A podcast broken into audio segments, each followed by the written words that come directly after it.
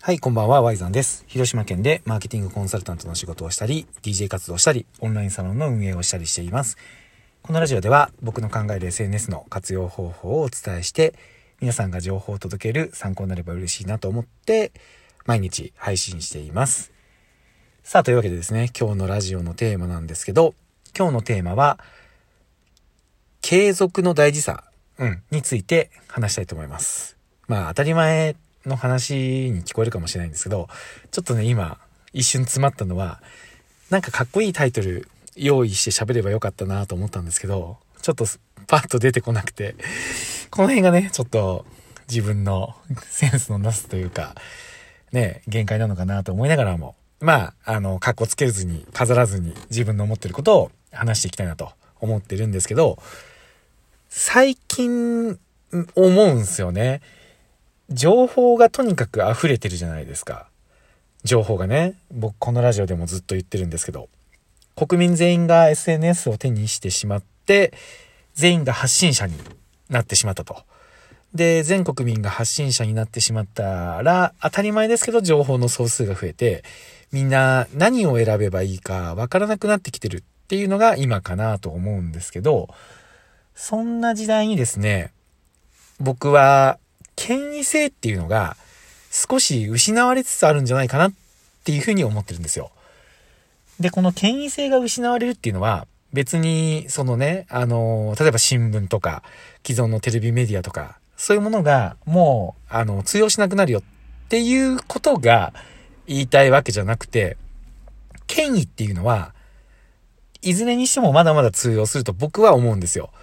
確かにね、あのー、新聞の発行部数とかテレビの視聴率っていうのは落ちていってるっていう風に報じられてて、それは事実だと思うんですけど、その一方で、やっぱり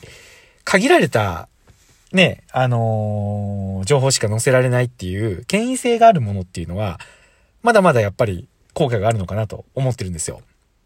となった時に、じゃあ僕らは権威性にどうやって対抗していくのかっていうのを考えないといけない。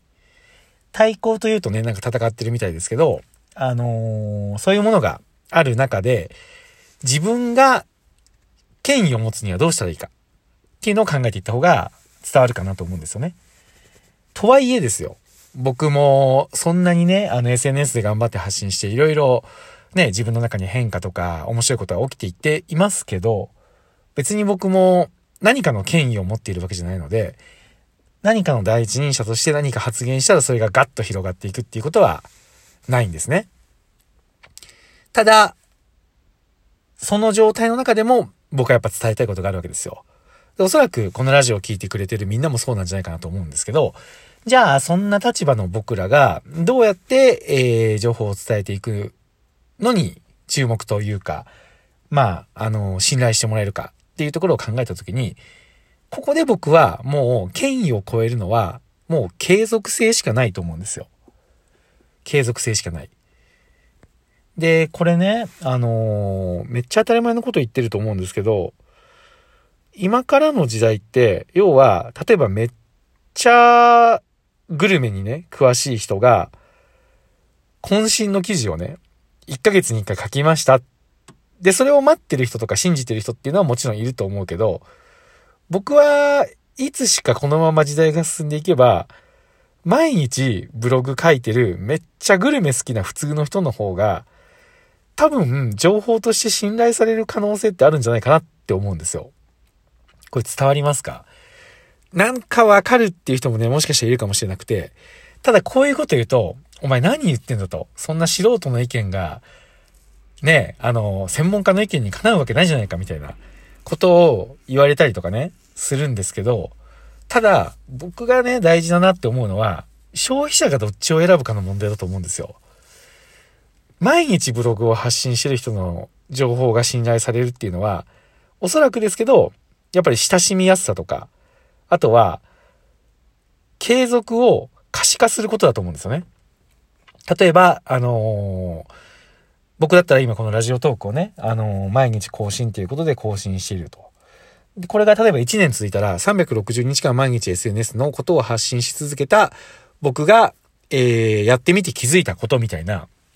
ブログを最後にまとめて書けば、それは、ちょっと俺 SNS 詳しいよって言ってる人が語る SNS 論よりも、注目を集めやすいと思うんですよね。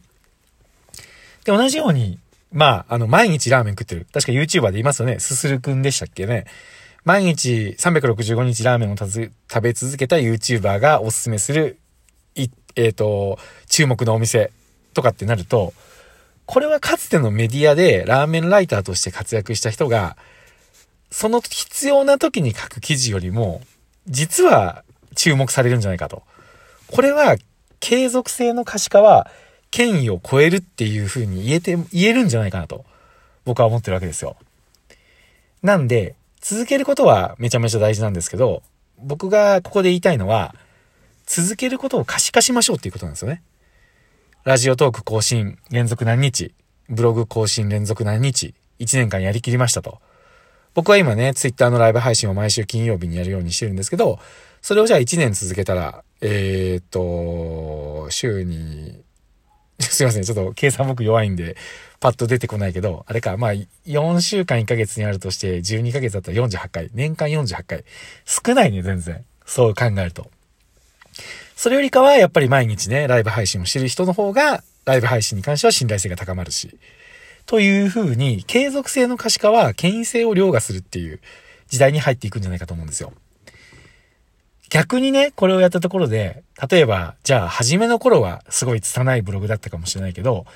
1年やってみたらこんなに上手くなったって言ったら、今度はそれが商品になるわけじゃないですか。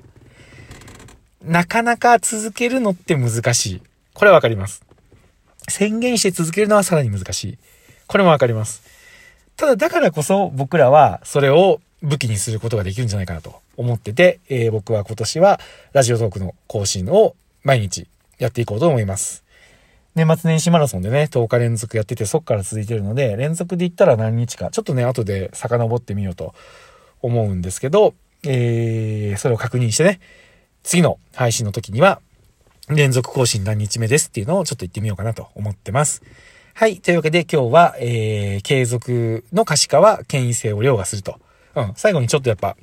それっぽいタイトルが言えてホッとしてるんですけど、そういうテーマで、えー、お伝えさせていただきました。皆さんも何か自分の得意なことを続けてみてください。はい、Y さんでした。ありがとうございました。